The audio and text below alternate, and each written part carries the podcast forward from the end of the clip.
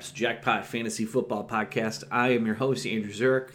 It's a much more professional intro that I'm working with today than than usual. Uh, I will be professional up front because there's not a whole lot of changes that took place. Uh, you know what? There, there's a few. There's there's some worth noting.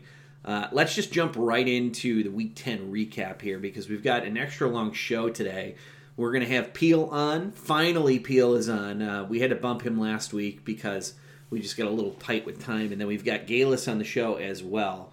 So, a good couple of segments coming up here. Galis and I are going to talk about what it's like to be in fantasy for the first year, some lessons learned, some things that may or may not have happened throughout the year to him that he didn't expect, uh, what he learned from draft day to today.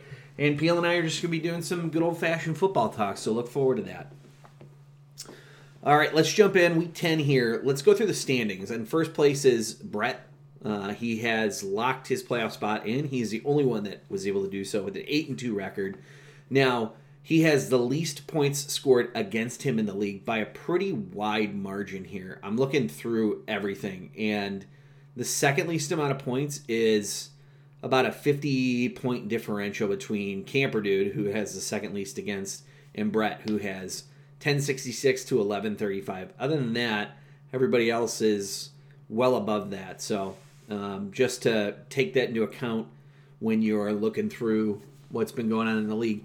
Uh, second place is Pontiac Bandits. Third is Camper Dude. Fourth is Thundercats. Fifth is Galis Gents. Sixth is Blood Brothers. Hans Moleman in seventh. This is a year in eighth. Wakanda Forever in ninth. And Out of Commission in tenth. It's a, a far drop from winning the league last year all the way to 10th place. Am I enjoying it? No, not one bit. Uh, I've said it on a repeated basis. Like, the only thing that's making me pay attention to fantasy football at all have been my DFS plays, which um, I do want to cover DFS with you a little bit today because there's been some talk. I've gotten a few questions. Um, I've actually won a fair amount of money in DFS plays. It's been a little bit over a thousand dollars, yeah, in total this year between Yahoo and uh, DraftKings. So I'm going to let you know what my lineup looks like this week. Whenever I do a lineup at the beginning of the week compared to the end of the week, things do change. But one of the formats we were tinkering around with this year, tinkering around with, tinkering still a word too, I'm going to use it, was potentially doing a weekly DFS play and then having head to head money instead of doing, you know, the regular season. So I think that came in third between what we picked, or maybe even fourth. Uh, I think third was just like play it like normal. Second was the increased IRs, and then first was the vampire pick, which we all deeply, deeply regret. We're wounded by this. Um, hey, speaking of vampires, there was a, a rule change. I know I sent a text message out to everybody letting them know. Um, the reason that this change went into effect is because they're they've been great about making their picks quickly, so there's no concern on the front of them not doing that. However, we did need to establish a guideline that what they can't do is wait until moments before the next game starts to make a pick. Now they wouldn't do that, but the reason that that's in place is because as the injury report comes out throughout the week, that would impact what pick they're going after. So let's say they they wanted to take, you know, the number one running back overall from your team. That's great that they can do that, but what if they had a wide receiver injury happen on Thursday night or Friday? They found out their wide receiver wasn't going to play. They could essentially make a switch and then take a, a wide receiver at that point. And look, you're already getting screwed enough as it is by having someone taken away from you you do have the right to know who's going quickly so that you can make your adjustments for your matchups throughout the week, especially before waivers go through. So that's why we did that. And I had talked to the, the two of them ahead of time, and, and uh, Sean and Zach were both in agreement that that was the best thing for the league. So I appreciate them cooperating with me on that. Um, let's go through the recap here. Um, so out of commission loses to Bret. Uh, Camper Dude loses, or I'm yeah, Camper Dude loses to Galis. Uh, Pontiac Bandits wins against Jake. Hans Moleman wins against Andy, and that's the biggest implication of a matchup of the week, and I'll explain why in a little bit. Thundercats loses against Blood Brothers. Obviously, in terms of what happens with that matchup, loss between Peel and Blood Brothers, there's a bigger implication there. Um, but Wakanda Forever losing to Jeff effectively put Jeff in a spot of four and six record, and he's the only person with that record. So right now he's in seventh place. He does have a shot at the playoffs. Now, what needs to happen for anyone that's an eighth, ninth, and tenth at, at this point is they need to win outright and they need Jeff to lose two in order to get into the playoffs. So it's a really slim margin uh, going into the playoff picture here. Um, but if the road looks here, we've got Brett. Like I said, he's locked in in his playoff spots. Mick and Ryan are also pretty locked in. I mean, it doesn't say that they're locked in at this point, but it's just a seeding thing, right? So they don't know whether or not they're going to be second or third or fourth uh, with the way the records should, could shake out. But there's really no danger. So by the time the matchups come in next week, I think even with a win or a loss, they're going to be locked in. So the top three spots are going to be taken. And then from there, it is a little bit of a free for all because they have two more wins than the next person in fourth place, which would be Peel. So you're looking at a seven three record jumping to a five and five. Now Peel's got the points, so I think he will likely have a playoff spot unless he loses outright from this point. I'm not sure that's going to happen, um, but you never know. The team did change this week. Uh, let's get into the recap quickly, right? So, starting with my match off against Bret, we can jump through this one really quick. Ryan Tannehill, the entire offense looked incredibly unmotivated, and AJ Brown was on Bret's team, and they just didn't make any connections.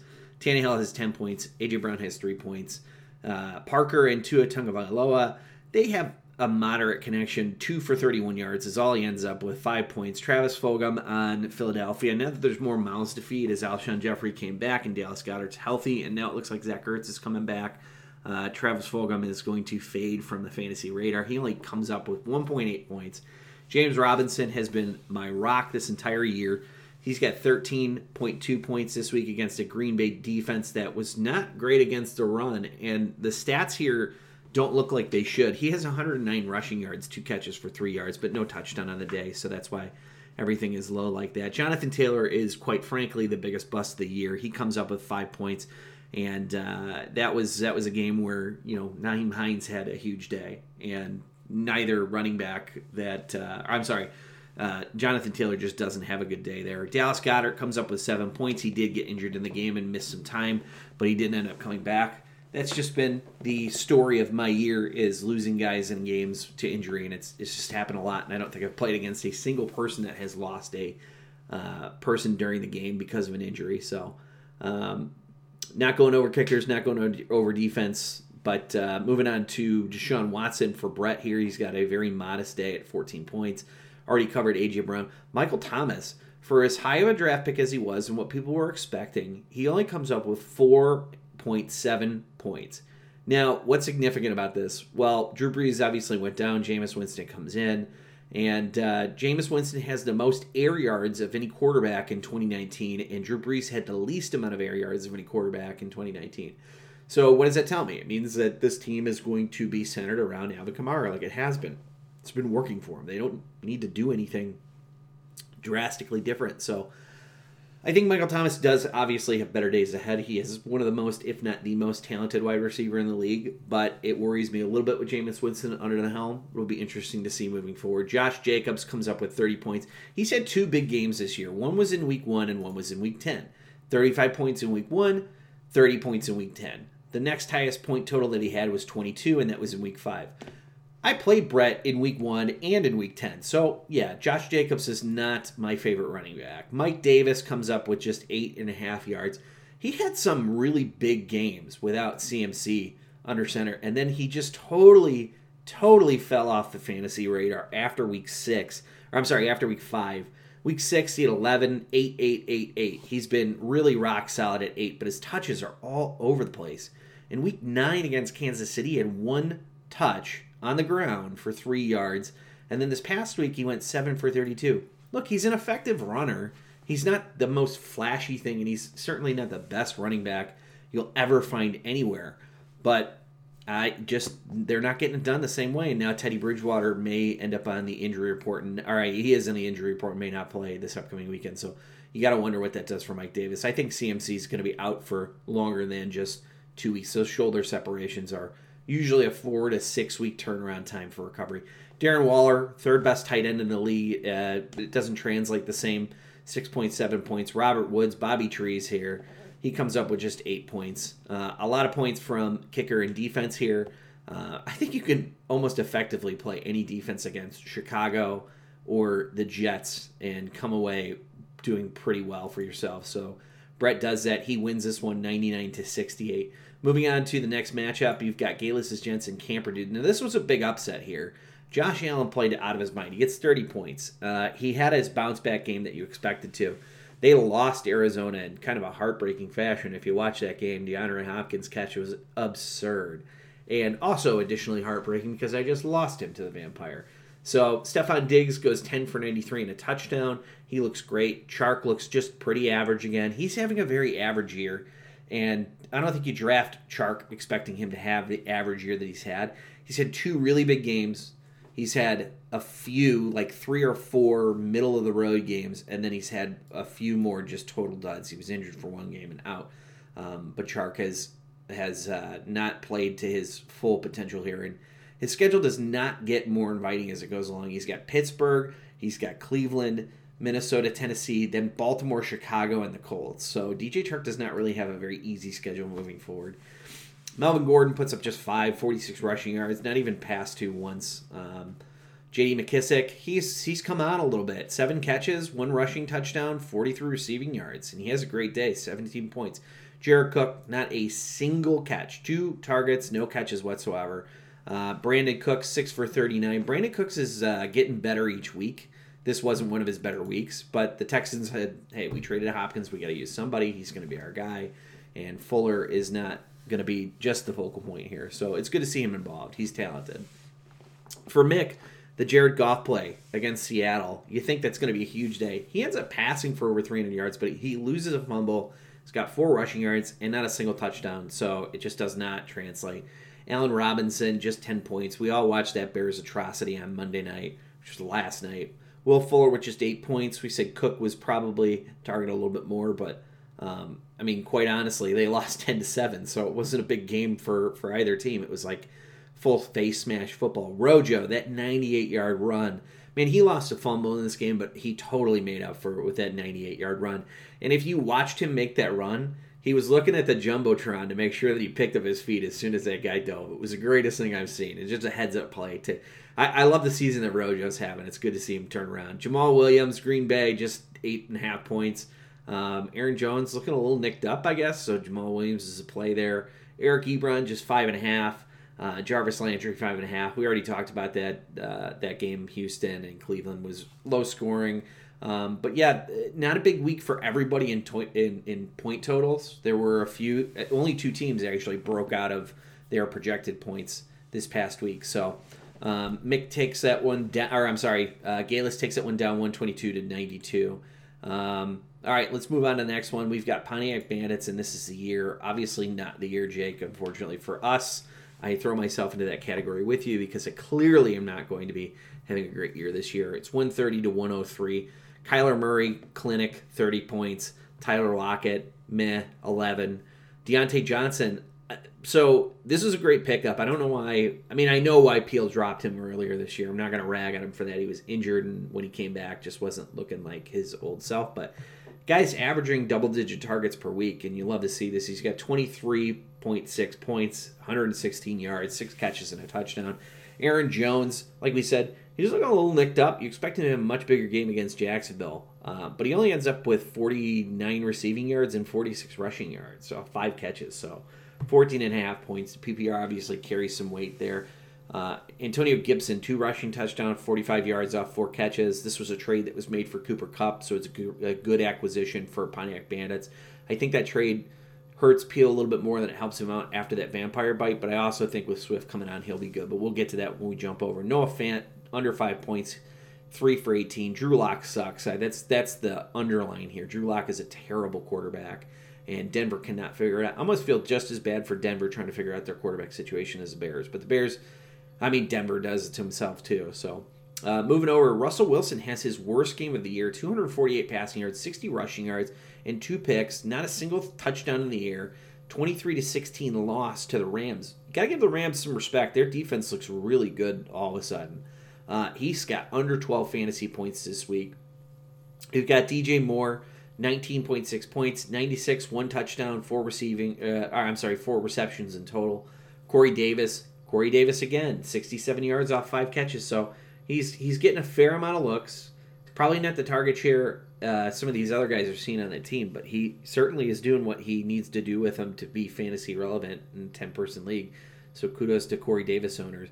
James Conner, I expected him to just smash it this week, but he did not smash it against Cincinnati. He got 6.8 points.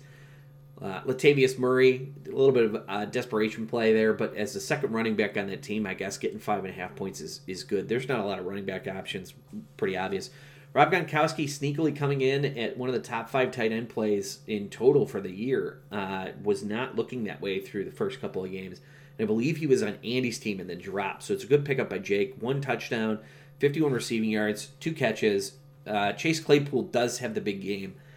But Diontae Johnson, we saw, also had the big game too. Diontae Johnson had 23 and a half. Chase Claypool had 21.3. And Juju Smith-Schuster also had a good game too. We'll get to that when we get to Jeff's team here. But uh, not enough to win for Jake. He loses 130 to 103. All right, diving into Hans Moleman and Wakanda Forever. This was that big matchup we talked about. Tua Tagovailoa, he doesn't look bad. He's got two passing touchdowns, but under 200 yards in the air. Tried to rush just once for negative yardage. Um, here's the big one. Cole Beasley, what a PPR play. 11 catches, 109 yards, and a tote. So he's got 27.9. Juju Smith Schuster ends up with 9 catches, 77 yards, and a touchdown. So he ends up with 22. Uh, Miles Sanders, 85 rushing yards, two receptions, and a two point conversion. So Miles Sanders, I think, was in for a much bigger day, but Corey Clement and their other running back, who just escapes my, my head at this moment, uh, Boston Scott, end up with the touchdowns on the day. So you cannot fault Miles Sanders for not getting it. He's one of the best backs in the league. I think he's probably underrated because he's been so nicked up throughout the year. 13 and a half is is great, and I think that's right around his floor. Kareem Hunt with 16 points. Look, Chubb's back in the lineup, and Chubb did well. And Kareem Hunt still rushed for 104 yards, three catches for 28 yards. He just doesn't get a touchdown, but 16 points is great. I think the rest of the way he'll look at high end RB2 territory. So if you have Kareem Hunt and you're able to move him into your flex spot, or if you need to keep him at your RB2, you're in good shape. Hunter Henry has a good day. He gets a touchdown off four catches. Hunter Henry needs touchdowns just like all tight ends do. Um, but I think especially because his target share is about five on average. So um, as far as tight end play goes, is one of the better ones this week. Terry McLaurin, 17 points, 95 yards, 27 rushing yards too, off seven catches. So he has a good day at 17 points. It's like right around where he was predicted to be, so that's great. Drew Brees obviously got injured, punctured lung, and I think he had a rib injury as well, from what I'm remembering. I didn't look at his full injury report today, but only six points. He obviously got pulled. He's not going to be back anytime soon. This is Jameis Winston's offense moving forward for a while. Mike Evans with 20 points, Adam Thielen with 20 points, Derrick Henry with just 11 points. Derrick Henry's actually put up a few duds here for, for Derrick Henry numbers. Um, if you go back all the way to week seven, he's had 15, 17, 6, and 11. And his he's not had anything under 18 rushes in a single game this year. As a matter of fact, 18 was the lowest he has had. So, you know, it's just not been a good couple weeks for Derrick Henry. What's confusing is he should have had a bigger game against Cincinnati. Chicago, that's what you expect. And the Colts defense is also good. It doesn't really get a lot easier for Derrick Henry moving forward until week 14 so that the playoff run is phenomenal for Derrick Henry. Um, trade deadline has already passed, and so unfortunately can't trade him for anything. And um, this is one of those situations where if you you know we're trying to make a move or you just need a spark on your team, you could potentially do that. But he's got Baltimore, then the Colts, then Cleveland. That's all the way through week 13 here. Then it's Jacksonville, Detroit, Green Bay, and Houston. And those are the four defenses that are giving up the most points to running backs throughout the year. So sit on that for a little bit if you're a Derrick Henry owner and take some solace that there are easier days ahead now. You're not in the position to be in the playoffs like you want to be, but if you're going to be doing side bets, which are encouraged, I would absolutely bank on Derrick Henry to have much bigger days ahead. Just maybe not these next two weeks here. Uh, Nick Chubb, good return for him. 126 rushing yards and a rushing touchdown to, to boot. 18.6 points, not targeted at all in the passing game. So, um, you know, when we're talking about Kareem Hunt, we, we bank on PPR points. For him, it's all on the ground. Andy does this every year, Andy, and I love this because it's underrated, but also it could bite you in the ass. So, Devin Singletary, all jokes aside, is the perfect example of this. You have three runners that are very much just running backs. They're not meant to be PPR backs at all. I don't know if you heard this is a PPR league. So Derrick Henry's not catching as much passes. I mean, he's got one catch for six yards. And then obviously Nick Chubb, not a single one.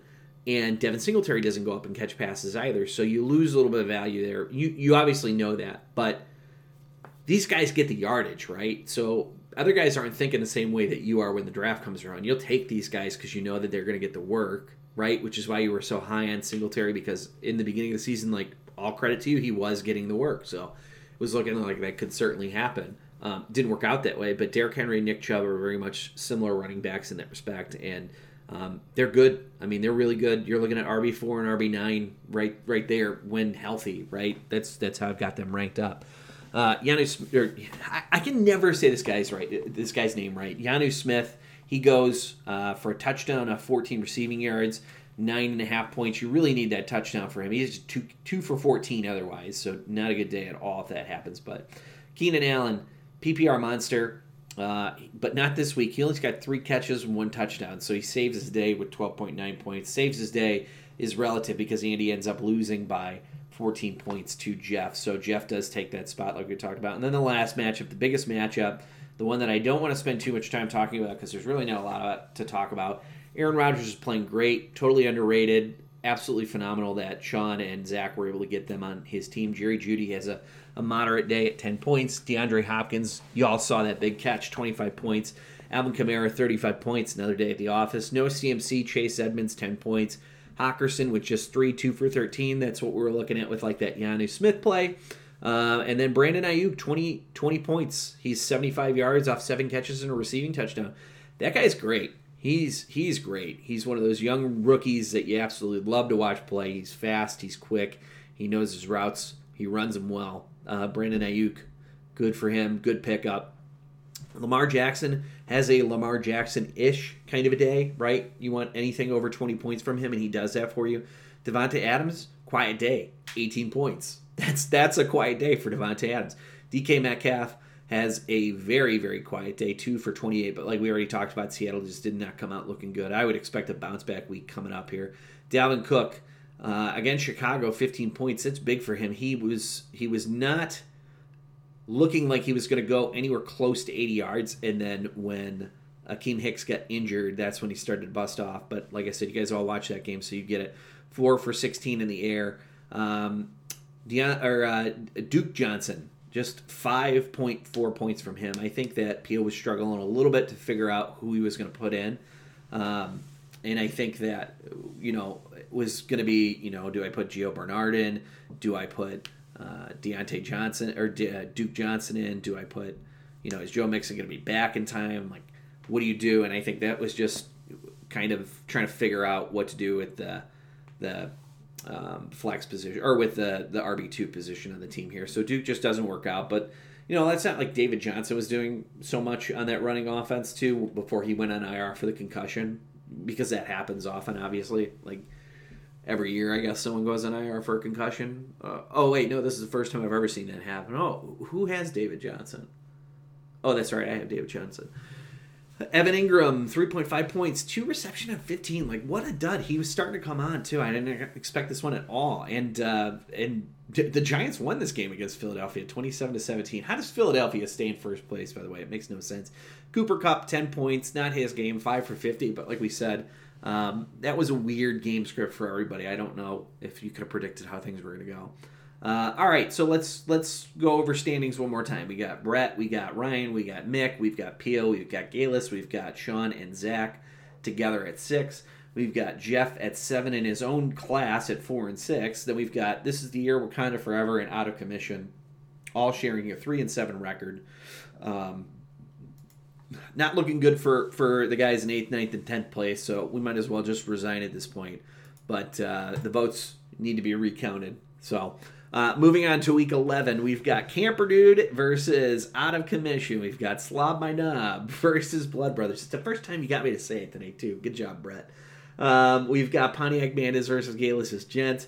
We've got Hans Moleman versus This Is Year. We've got Thundercats versus Wakanda Forever. So I do want to just quickly point one thing out if you're looking at Blood Brothers matchup, their past couple of games have been really tough ones. They're just coming out on top. And we we spiraled out of control after CMC got taken, but CMC has only come back to play one game. But I'm paying close attention to this, right? So there are some big implications that have happened here. Now my team is totally underperformed, so I'm not going to make any excuses. Like the week that they won against me, they would have beaten any other team. So we all would have lost to them that week. This is actually the second week in a row now that the Blood Brothers have had the most points. But I do want to point out that had that trade gone through, and I'm not I'm not you know bringing this back to like rag on anybody, but I just want to point like how things could have changed had we were able to get Galis to make a deal, who will justify later when he's on the podcast, rightfully so, why he doesn't make that deal.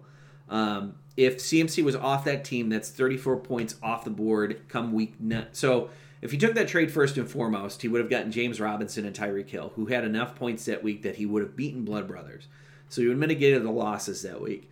On top of that, the week that CMC came back, if he had made that trade with me, CMC would have been there for the game against Blood Brothers, and that's 34 points in my favor to swing it the other direction and 34 points away from them. So effectively, let's just say it's somewhere in the middle at like a 20 to 30 point swing there because I don't know what they're going to do for running back at that point.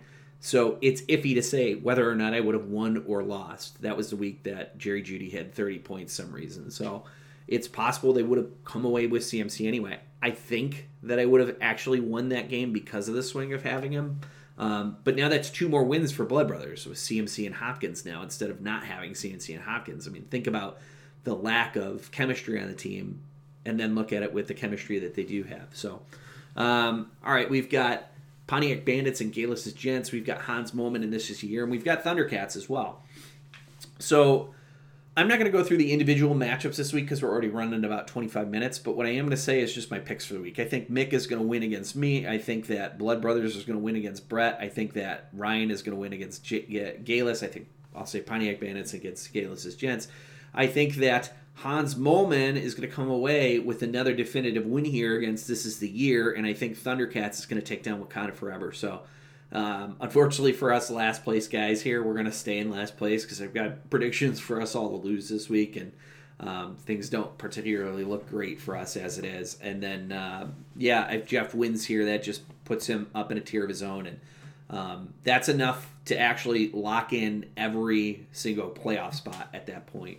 So uh, bottom guys need to win. Top guys don't need to really do much, but the middle guys do need to win. If you're a five and five record, which there's three teams that are there right now, you got to win at least one more here to feel pretty comfortable about your prospects moving forward. And your matchups all look good this year. So what I wanted to do was get into the DFS play that I'm going to be doing this upcoming week here.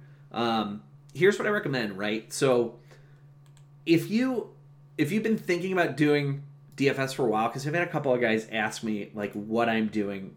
I'm uh, you. Well, let's use Yahoo as the base for this one, right? Because if you're using FanDuel, if you're using DraftKings, if you're using Fantasy Draft or Yahoo, all of them have different values for players.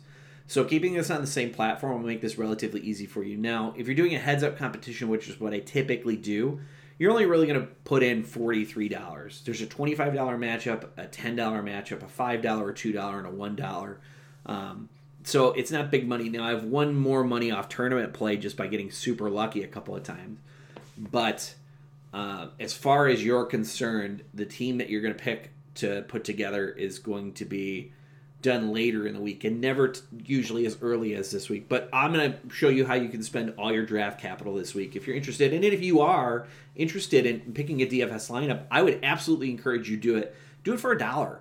Like it's just a freaking dollar. See if you win it. You know, you'll win two bucks and then go off and do the next thing. So uh, here's my lineup for this week, and this is maximizing a $200 budget. So just like you would initially draft day uh, with your $200 budget and you know just assume you're winning your auction bids here. That's essentially what you're looking at here. So ben roethlisberger comes in at $32 salary. It's a little bit higher than i'd like to spend at a quarterback but his matchup against jacksonville is just so good and he's playing at such a higher caliber right now. So i'm going to take ben roethlisberger. Um, also it's not ppr scoring. There are no kickers in DFS as well, which is another reason why I feel like I'm doing super well. Um, Derrick Henry is just $32. Uh, it's a little bit higher for a running back, but you know when you look at his matchup, it's against Baltimore. I know I said I don't think it's the greatest thing on paper, but the touches you can't deny. So he's probably going to get around 20 touches, and uh, I like that. He just needs to get into the end zone once, and it's more than possible that he does it two times, which is great in non PPR format. Alvin Kamara against Atlanta is $34. Um, so I'm going to take him as well. I think he, he it's Alvin Kamara, so you don't have any questions about whether or not you picked the right one. Um, think about this so far. We've got uh, Derrick Henry and Alvin Kamara as our running backs. Diontae Johnson, who I was just boasting about as a top guy, uh, I'm going to go ahead and pair Ben Roethlisberger with Diontae Johnson here against Jacksonville, and I think he's going to have a good day. He's just $18 in DFS. Uh, another guy that I've been boasting about for weeks on, on end here is Tee Higgins, right? He's $17 against Washington. While Washington has been good, Tee Higgins has been a red zone uh, target here. And Joe Burrow is throwing the ball more than any other quarterback is in the league here. So I really like Tee Higgins, especially this week, which I believe they're coming out of a bye. I don't think they played. Oh no, they did play this past weekend. Um, but I still like Tee Higgins. I, like Tee Higgins in this matchup, so I'm going to take him. Um, DeVante Parker against Denver. I think that's a very average matchup. I'm a little nervous about this one, but he's he's seventeen dollars. Tee Higgins was also seventeen dollars. Um, now that Miami actually has something to kind of play for, and it's Denver, I think that Parker can have a very good day, especially with the running back situation in Miami being up in the air. They don't quite get it.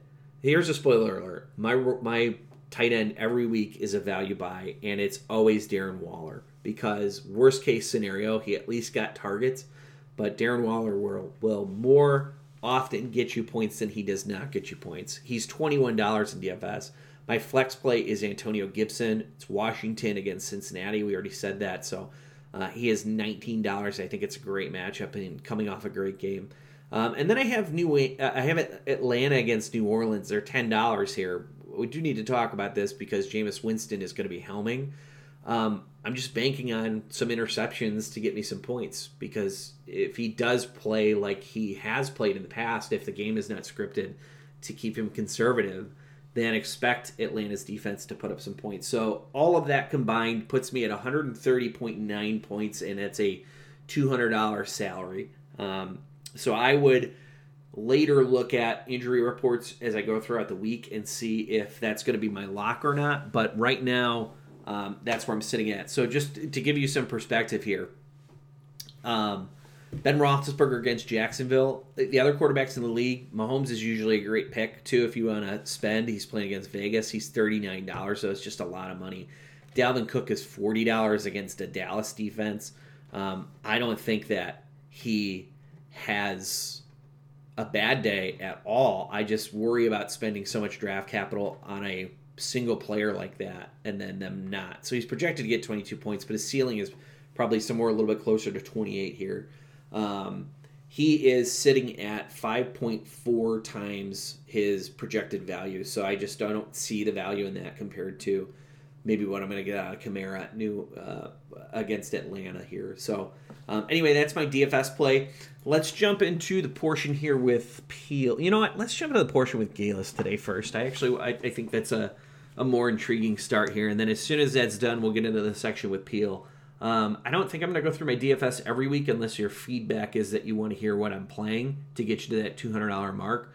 But I do encourage you guys, like, especially the ones like myself that are losing, take a peek at the DFS stuff, and then if if it, I'll let you know if I won or lost this week in my matchups. I'm you know, um, just because you pick the same team I pick doesn't mean if I win you'll win because it always depends on who your matchup is against, what that person picked. And I'm telling you, as far as optimizing your lineup, this is probably the best that you'll get from from here. And this is also using Fantasy Pros to help me pick this lineup too. Um, if you have a particular player that you want to play, and you don't want to use the lineup that I have, like let's say you absolutely feel like you have to play Dalvin Cook, that's totally fine. Let me know. I'll optimize your lineup for you too, and I'll give you who you should pick in, in your lineup. So reach out to me via text message.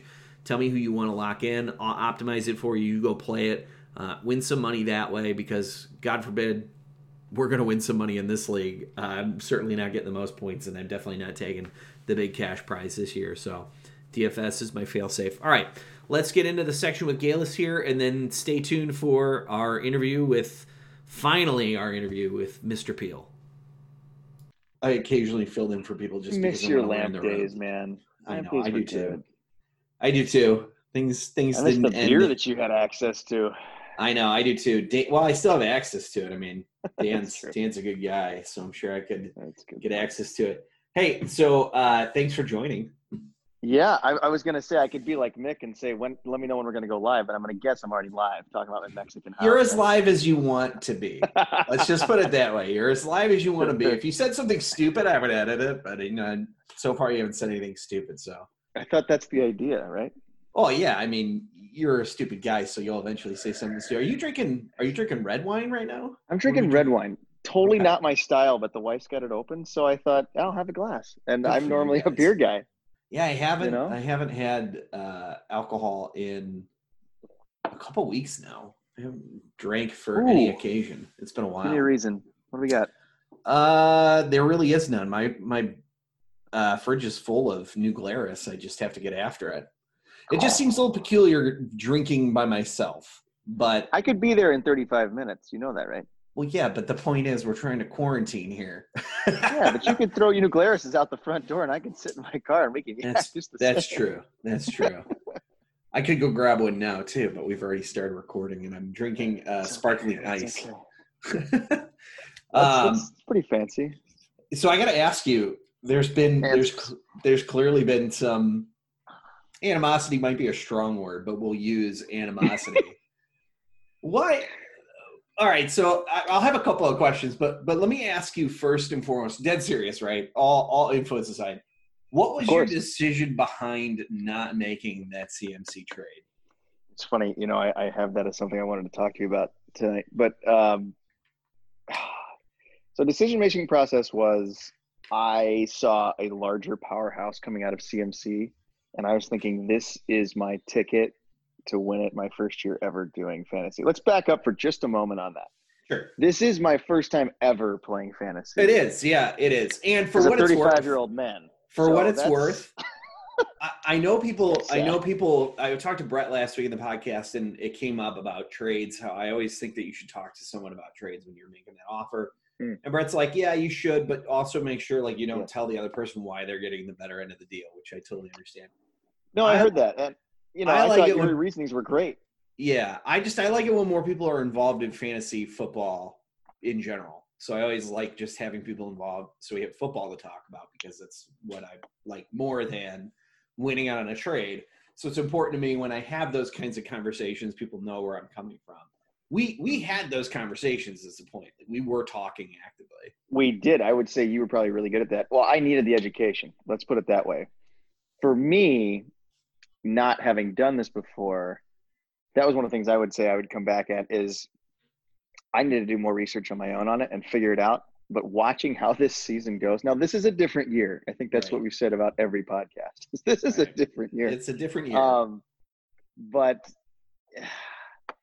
I would probably do more of them, and I might look to do more of them. I probably need to do another one for this next one here. or I'm going to get my ass handed to me here. Um, I mean, unless unless COVID destroys Gavigan's team, I'm pretty sure you know the Pontiac Bandits are going to have to go down hard, kind of like Bret's team did this last week. yeah, there was that was There was brutal, another. There was the another few upsets. Actually, uh, I'll end up talking about that after the games tonight. But it looks like, or after the game tonight. But it looks like, for the most part, that the most important game of the week was the one that I had called last week was going to be the matchup was Andy and Jeff because whoever comes out on top of that will Mhm. be sort of in a league of their own to make a run for the playoffs. While the the bottom three are going to be out of it, and uh, uh, yeah, so that one's that one's going to play out. But I'm curious, getting back to the CMC thing, what you Yeah. you thought that CMC was just going to be able to take you through the rest of the way if you could make it through that week. if I could make it through that week, and the more I looked at the points, I was like, now again, being my first year, what it was that week seven, I think. I think it was. Yeah. Yeah. So mind you, I only lost by 1.44 points. So looking at it, I thought what, what would have helped me down the line is the running backs. I think I would have been. I'm looking at some of the performance there, and that would have been huge because my running back side is weak. Um, this entire season. But like, I, I really wanted to hold on to him. He was my dude. I spent my cash on him. I wanted Yeah. to babysit him to the end when he got better. Never thought he would have been out as long as he did. Um, I kind of thought. I mean, you offered that week seven, right before Yeah, week, week seven. seven. Week seven, I offered you. We had. I actually threw it a little bit more on the trade. Oh, and you lied to me too. We'll get to that in a second. Oh yeah, I offered you James Robinson and Tyreek Hill and Ryan Tannehill for uh, uh, oh yeah, Josh Allen and CMC. yeah. um, Josh Allen was a was a also solid. Yeah, I mean, oh yeah, I, and he's like a great. him. He's, done yeah. amazing for me this year. He has right, which was part of the reason why I tried to acquire him in that trade. Um, to that have known point, that, but like 34 points, it's been pretty awesome. So Well, here, so looking back on it, in hindsight's twenty twenty. I mean, Bret and I touched on this last week. Hindsight's definitely twenty twenty. You could look back at that trade and say it was a bad trade, but let's say you had made that trade. So I've had CMC one week, um, and he'll have been injured again, and you'll have had James Robinson, who's RB four on the season, and Tyreek Hill, Mhm. who's who's a top five wide receiver, and Yeah. Ryan Tannehill up to that point was QB four through weeks from week seven to week seven of this past year. He's he's not been playing as well since, so he would have lost on on that part of the trade. But all in all, it would have created a different effect. The vampire would not have won that week. Yes, The week that I played the vampire would have had CMC. They wouldn't have. I would have gotten 37 points from them and probably beaten them because the running back position would have been less. So we would have taken two bites off of the board essentially that way. But And- that's sort of the fun part about fantasy, right? Like well, just- look at Bret and Zach's matchup for w- this next week. oh, Bret's gonna lose. I mean, it's it's a four point spread, and and it they his team is super stacked now. And that uh, if you if you remember, at least in the text stream, I did mention, wish me luck. I hope I don't fuck up the entire season for everyone because he became more stacked since that win, and we are now seeing exactly what could have been predicted. That fall right there really gave him some momentum. Not that he used CMC right away, but you know, it's just it's just not good. It's not. it's a tough. It's a tough year to join fantasy, and then you add a vampire into this. Look, Come on.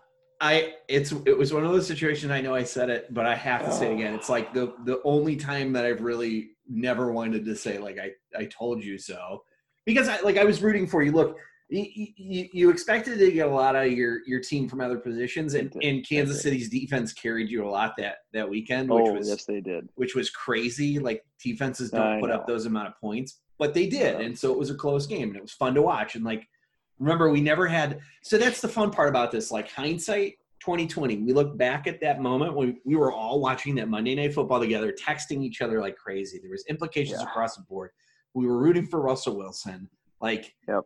it was just it was absolutely nutty because of how it played out and I'll, i won't forget that like three years from now i won't forget how crazy that that was Am I will say that it? is the night I got into fantasy football. That was week seven because there were so many weeks. I was like, okay, I kind of get this. I don't have access to all the Sunday game ticket stuff, nor did I have the time with kids. Right. But um, that was it for me because there was so much on the line, and my my baby CMC, right? I'm like, this is it. I'm keeping him, right and that was so nasty. That was the Seattle game, right? I mean, that yeah was it just, was yeah you were hoping Oh. for like a kicker to get something i think at one point That's all I had. It was it hurt so bad. they had chase like, edmonds this i think it was that seattle it was that seattle arizona game where uh, arizona came back and won it It, it was a narrow narrow loss. I mean, you know, yeah, let's say the defense had me, but we went into that game with I was feeling really good. and so that's what that's what i love like that's that's what fantasy is and should always be right we put a hundred dollars down put the money aside but it's it's the fun of getting to talk Yeah. like that competition, not knowing what's going to happen. Like you, you make some educated guesses and stuff. But like, look at my season. I I know enough about fantasy. Like I'm no goofball when it comes to fantasy. But like, I'm having a horrible year. I'm just Yeah. having a bad year, and it happens. And First like I can tell you what. that you had a bad year, right? No, I've had I've had other I've had other bad years. I've had you know what, Galis, I'm the only two time uh, champion in this league. I don't Hmm. think that's uh, that's yet to be mentioned. I think everybody needs to drink right You now. You just Everybody did. You just did. yeah, I just did. so you know, I don't always have bad years, but when I do, they're they're pretty cat- Yeah. catacly- cataclysmically bad. And Yeah. and to top that off, there is sort of a rule that when you win the league the year before, you lose terribly the week or the year after. And so Andy had that uh, when he won, and he lost pretty bad the following year, and that's definitely happening to me this year too. Um, Can you hear me right now? I just had an Amber Alert blank you out. Yeah, we just no, I just got an Amber Alert too. Actually, Man, what is going? That's the second one this this in three days. It's probably the same person. My God. Anyway, um, your kids.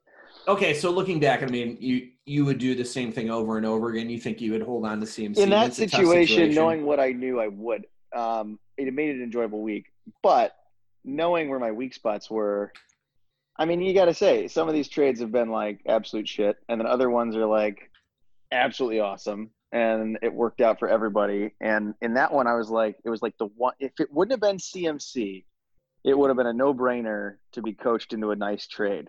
But right. the one person I wanted to watch play, and that again, first year stuff, there's the rookie mistake. I mean, I got to say. Now, I will say for a rookie mistake, no matter where I stand, I do hold a record. And I oh, hold a record for everything. I'm pretty sure looking at the stats that's ever been played with anybody who's playing in our little league here. What's the record? And that, I mean, you know what it is. You've seen it, right? No, I don't think so. I hold the record for the smallest margin of defeat of all time. Oh, which is 0.24, my friend. 0.24. Yeah, that would be as, yeah, that was Bret and I last week. Yeah. Okay. According to the stats and looking um, at Yahoo, I mean, you guys also play other leagues, but I mean, if I'm going to hold a trophy, I'll take that, you know? You could, um, I think if we went back, so you would win it for the season, I'm sure, with that. Um, you could look at the, the history of the crap jackpot and dive back into a few years. We've had some really close matches, but I actually think that we had a tie one year. I can't remember for the life of me. I think really when, when Ryan's dad was playing Ryan, uh, oh jeez, he he tied him. I'm not sure if that's the case, but I think there was an actual tie, which is like a statistical improbability let's say. I mean, it's so hard to do. Like you see how how variable these matchups are. Yeah. Well, it's funny how much it can vary though. I mean, I'm watching this game right now with the Bears, which is always in the background and Right. Unbelievable like, you know, I'm watching Allen Robinson and and he's getting these 24 yard catches and I'm watching his points go up and these percentages on Yahoo predictions, I put way too much weight on that my first year and I'm watching this going, "Whoa. This is getting closer than I thought, you know, a couple more of those and a touchdown and yeah. serious game. Yeah, yeah, Yahoo doesn't do the best job with stuff like that. Uh, because time is of the essence, I want to move into what my bone is to pick with you.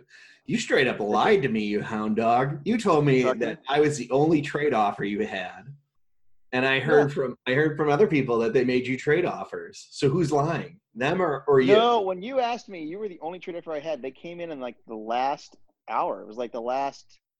It was that morning or late that night and then I think I had two other ones. It was just two. Okay, so two in total, or three including mine?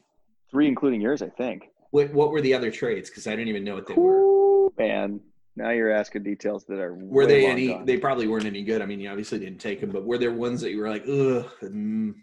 Well, I barely remember my firstborn's middle name, so I got to think about that. Okay. Uh, if I remember correctly, I didn't do as much research as I did on yours, only because it was the one I had to sit on. And at that point, I was after turning yours down, I was pretty set on hold on to CMC, and I think yeah. he was involved. So I was like, yeah, I'm gonna I'm gonna sit. I'm just gonna get sorry guys, and I think that's how I responded. So eh, eh, so. so let's shift gears. Tell me a little bit more about like your first year experience because I remember the first year that I that I played, I had Trent Richardson was like one of my first draft picks, and you don't even know who Trent Richardson is because mm. he mm. totally busted like dropped out of the NFL completely. He was just an absolute bust of a player, and he was one of my first round draft picks. And I uh, forget, I'll, I'll, CJ something. I I'll have to remember his name was also like my first round overall. He was a Buffalo running back, and they just screwed me. You know, yeah, I looked at all the analysts and everything, and they told me what to do, and I did it. And then it was like, really, guys, I don't know what to Whoops. do year two. Yep. So, do you feel like you what, what sort of prep did you do coming into the season, and then where are you at now with your prep where you've learned some lessons? prep, uh, man, YouTube, right? You got to YouTube it up. Uh, you know, I'd watched fantasy. I, I'd I'd tracked some guys on points here and there, and just trying to look at things because I wasn't in a league, and um, boy, you can go down a rabbit hole on some guys that really have some nice fantasy setups online. And so I was watching some of those. Um, and uh, not having played before and watching how it can go, boy, it was uh, it was too deep. But um, you know, for me, it's it's kind of watching the the summaries. I still do a little bit of that. There's a couple guys I watch. I'd have to go back onto my YouTube here and see which ones I've been watching weekly or every other week, depending on the guy. But um, that helps for me just because I'm still I got so much to learn. Yeah. Oh yeah, When you Um, went into the season, were there any but were there any people that you really? I know CMC because you're a Panthers fan. And on top of Yeah. like you just you can't you can play the safe move and just get a top back. And if he played like how he plays every week for you and wasn't injured, you would have been so fine this year, right? yeah. Well, I So- think I so think who are fun? Who who were some of the other guys that you were looking at like before the the season started, and maybe some that you got or didn't get? Um, let's see. Um, Kamara, Kamara, okay. uh, Tua. Tua would have been great. I would have loved to have Tua on my team. you still um, can some- have who- you still can have Tua on your team. Is he free? yeah, but you don't want to drop Josh Allen. No, I don't want to Josh, but he's got to bye this week, so I need a QB this week. So So he would be a good pickup if you can get him. that might be a good pickup. Yeah. Some other people might be. He he would be Um, interesting in if we but did that a was keep, one if, I've we, always watched. if we did a keeper league, he would be an interesting play. Tua would be real a real good uh, pick for a keeper league. Yeah. Um, which we're gonna we're gonna do a, a few things different next year. I've probably talked about this for a while now. That you gonna vamp it? No, never again. We're never gonna vampire ever again. It's one and done. Um, Oh, I think- man. I Zach, think- Zach's got to be loving this. No, yeah, Zach and Trump both. But next year, I think we're gonna we're gonna shift it over, or we're at least gonna put up a vote to move it into a twelve person league. That way, Uh-huh. Zach and Sean can have their own teams because that's like sort of what they're aiming for. Um, dropping the kickers is one of the things that we're gonna have a discussion about, do a little do a little vote on. Um, how do you feel about the kicker position? I like my kicker, man. Oh my god! Of course you like your kicker. Why wouldn't I know. Like your I, after your last podcast, too, you're like, this whole kicker thing. Why does anybody even like do research? Tucker's been killing it for me, bro. Yeah, Tucker's been killing it for you. He's the top kicker in football, and so it's the same thing as it is in fantasy. Like you don't You know, do your research on that. You me. just know he's a good kicker, so you take him. Yeah, but I don't know, man. Have you have you learned more about football through fantasy? Ah, yeah. Oh, yeah, a ton. Yeah, for me, a lot. Like it's definitely changed the game. I, you know, well, I gotta say, this is just coming as a dad perspective. It's really fun to watch. I've been watching more football, obviously, right? So it was never as much of a push. I wanted to watch football, but now I have a reason. Kay backs me up on that. She's like, "Yeah, you got one in the game." I'm like, "Yep, got to watch it." And if I can get on it, I do. And uh, Sundays with COVID, we were always go go go Yeah. on the weekends, now, and now so we're not go go go. I'm not really flying airplanes, and so I'm home, and so I'm like, turn on football. It's Sunday, right? So it's been a great year to get into it because now I've got Charlotte going after we turn off church in the morning. She goes, "Daddy, is it time to watch football?" And she's into it, and she's Good. like, "Touchdown!" And she's I like, love it. "Daddy, can we turn on football?" And it's like a Monday night. I'm like, well, honey, it's not going to come on till after bedtime. And she's like, oh, but I just want to watch football. I mean, she really is getting into it. And here's my little, it. you know, three and a half year old loving football. And so it's been a cool, uh, I, I would say that for me has been really fun because um, I've always been a, a sports lover, but not one that would like hunt down to watch the game unless I was on an overnight in a city and I could go find a sports bar. But I would never drag the family to say, hey, we got to turn this on. Like if they wanted to watch a movie instead, we'd watch a movie. Now I Right. turn on football, and the kids are getting into it, and it's it's good. It's good stuff, man. I do have a, a goal in a as kids get older. I would love to get the kids in a kids league, right? Ooh. One one that's you know not. Look, the parents are probably going to get involved with it. I'm sure the parents are probably getting involved. However, I would like the kids to just literally do it themselves. Like just make the picks that they think are smart. They're probably going to listen to their parents anyway, talk about fantasy football and, and pick, you know, try to get who their parents are. What age after. do you find that appropriate, Andrew?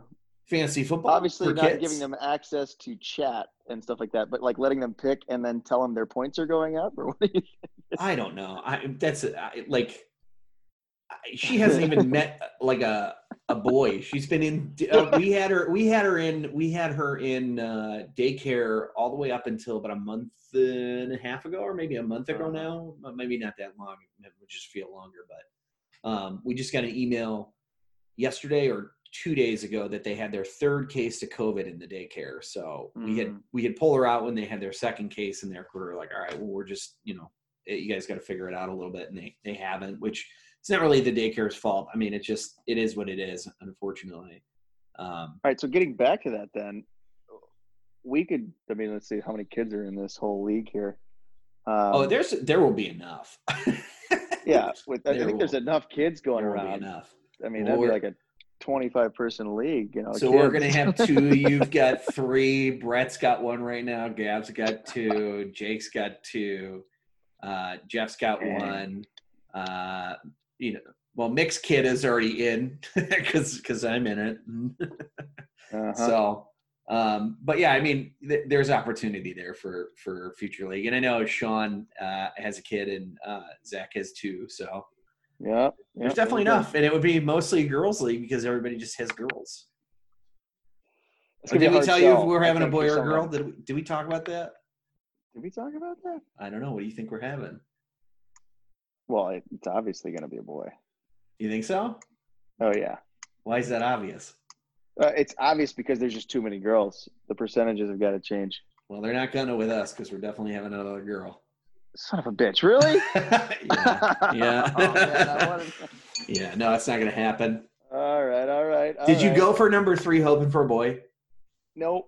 Funny enough, no. Okay. I went for number three because I was I was dead set on having two and then I told I, I, was down for three. Yeah. Only because she was super into it and she's the youngest of three. And I said, okay, then let's go for three. I'm I'm in. It's gonna be exciting.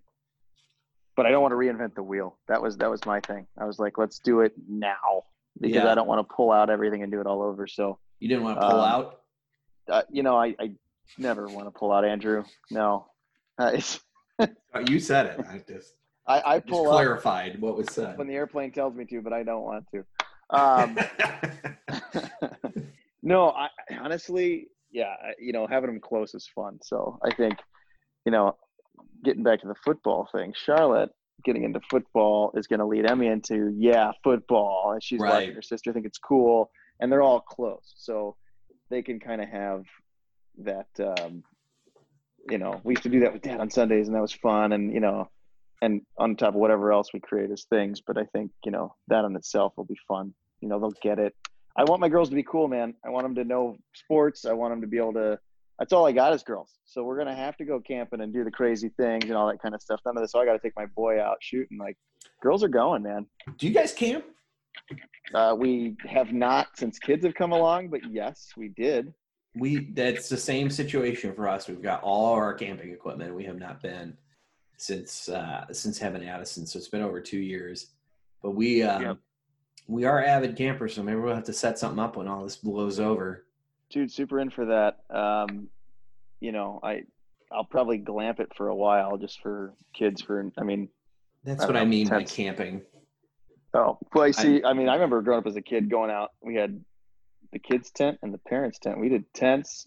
You'd wake up dewy. We even did like Easter in a, in a tent once. Oh wow, that's intense. Yeah, like eggs. That's an April. Easter bunny had showed up, and it was a little bit of light snow, and we were yeah. Tell me, um, tell me what you think you're going to end up at this year. You think you're going to make making the playoffs? That's a no brainer. Oh, you heard it here first. Galis is going to be making the playoffs this year, and and do you think you're going to win the league? Uh, no, I lost CMC. I can't win the league. That's it. You cannot win the league without CMC. he's gonna be he's gonna be out for. So last week, Bret. Here's a little here's a little tidbit. So there was a little a little under the radar stuff here. Bret hopped on, and I was talking to him, and I was like, "Damn, CMC might be out for oh, like he's got a separated shoulder, and it came at the end of the game, and that's a serious injury. If you know anything about like separating your shoulder, it you don't just it pop it back in. Oh, it, but you have to recover from that injury. So I would be amazed if he comes back after three weeks because the minimum is typically like a four to six week recovery time period on that. which would essentially be the rest of CMC's regular season. But that has him super rested and healthy into the playoffs, which right now I think the Vampire is going to be rolling into the playoffs. He'll be rolling. No so doubt. I think I think I mean, it's anybody's game in the playoffs, right? I mean, from what I understand. Yeah, more or less. So the It gets a vampire can't wild. the vampire can't make bites in the playoffs. It's only regular season, so Yeah. there you know there's never going to be like he takes someone down and takes someone off the team because you can't trade Ah, someone yeah. to a dead team anyway. Um, Yep. However, I'm going to take this reminder to everybody when we listen. Um, playoffs, there is a losers bracket and a winners bracket, but you're always encouraged because even through the playoffs, the most points for the week get their money. So you get ten dollars if you score the most points in the playoffs. Um, in addition to that, you're also encouraged to make side bets with your opponent. So, like for example, if we had a hundred dollar buy-in, if you want to try to recoup some of that, you can put some money on the line. Gavin and I have had some pretty good fantasy bets, and they've mostly been lopsided to me. He cooked me Mm. breakfast in a Darth Vader outfit, and Ah, yes. we, we don't talk about the pink belly one because I think that one was cruel. I remember the breakfast. I remember because Sam was talking about when that had to happen because she was with the kids and Yeah, yeah. yeah. he, he cooked me cooked me breakfast as Darth Vader, and I captured a lot of it. I can't. I don't know where that footage is. We'll find it one of these times. But but you are encouraged that if you if you are in the lo- this is mostly for me because I'm going to be in the losers bracket at this point. There's just no chance. Yeah, totally. You just want to watch it happen. I got to say, week 11 is going to be tough for me. Um, I mean, like I said, Rye's gonna gonna crush me unless I can figure something out with a good trade, which obviously I haven't done yet. Um, You're currently beating Mick this week. yeah, I got Mick this week. No offense, Mick. I think that that one's going to go down no problem. Um, Jeff on week 12 for me is going to be rough. You know, You think so? A me, a me show right now. I I don't know. I mean, it depends on. It's gonna. I think it's gonna be tighter than what you think. I think I'm gonna have some injuries. I don't think it's over yet. I've been kind of lucky with the guys I've had. I have not seen a lot of fall out right now. You better And, knock uh, on wood, man. I, I yeah. I don't have any real wood in this house, so yeah. Maybe There's the floors. something. Yeah, your your matchup next week will be interesting. Um, Jeff has Like seen said, a yeah. few a few injuries to his team, um, but Right. yeah, I don't know, man.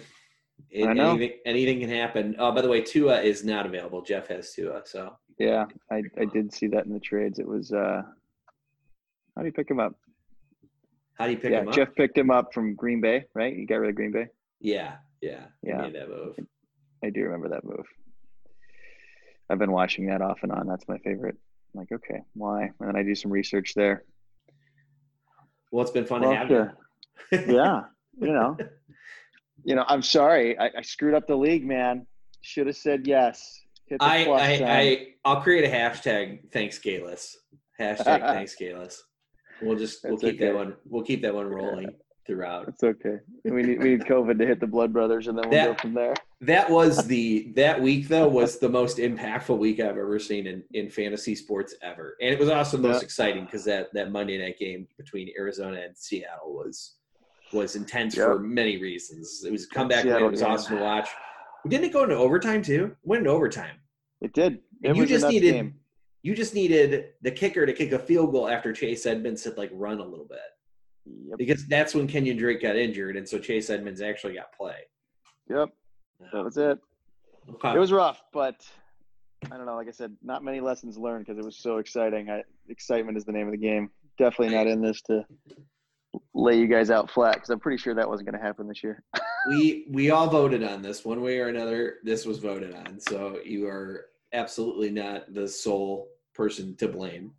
Um, man, there's a couple guys in the background going, "Nope, nope, I definitely did not vote for this." I'm looking at points against here, and I I'm just now realizing that I have the second most points against me in this in this league. Jeff has the most against, but Jeff Jeff also has one of the least, the second least amount of points. right? Um, man, this I this year couldn't have been any worse. I hate this year. I'm the only I don't know, two-time winner. I'm gonna hang on to that. Great time. I'm gonna hang on to that. All right, bud. Uh, I'm gonna All let man. you. I'm gonna let you roll. And uh, thanks for thanks for coming by. Go crack a beer, huh? Might as well. Thank you, Galis, for coming on to the show. Um, so if you hear that background noise, that's me waiting for my Costco order, and I'm talking to customer service trying to schedule delivery. So just ignore the smooth jazz that's going on in the background. It's been quite nice, although I've been on hold for 20 minutes at this point. Um, let's bring in Peel. Ah, oh, jeez, you know what? We're running over an hour again. Uh, yeah, darn. You know what? I hate to do it, but we're gonna have to bump Peel to next week. I apologize. Remember, there's that limit on what we can and can't do with the podcast. So we're gonna we're gonna bump you to next week. I promise uh, we'll get you on. And I uh, I'm sorry to have to do it again. So uh, thanks for coming to the podcast today. Good luck, everybody. I hope you do take me up on that DFS offer because I made some good money that way, and I want you to do the same. Uh, even if you're slated to win, give it a try. If you don't know what you're doing, I can certainly help you out. But uh, have some fun this week. Good luck on your matchups, everybody. And uh, playoffs are drawing near, so get those victories.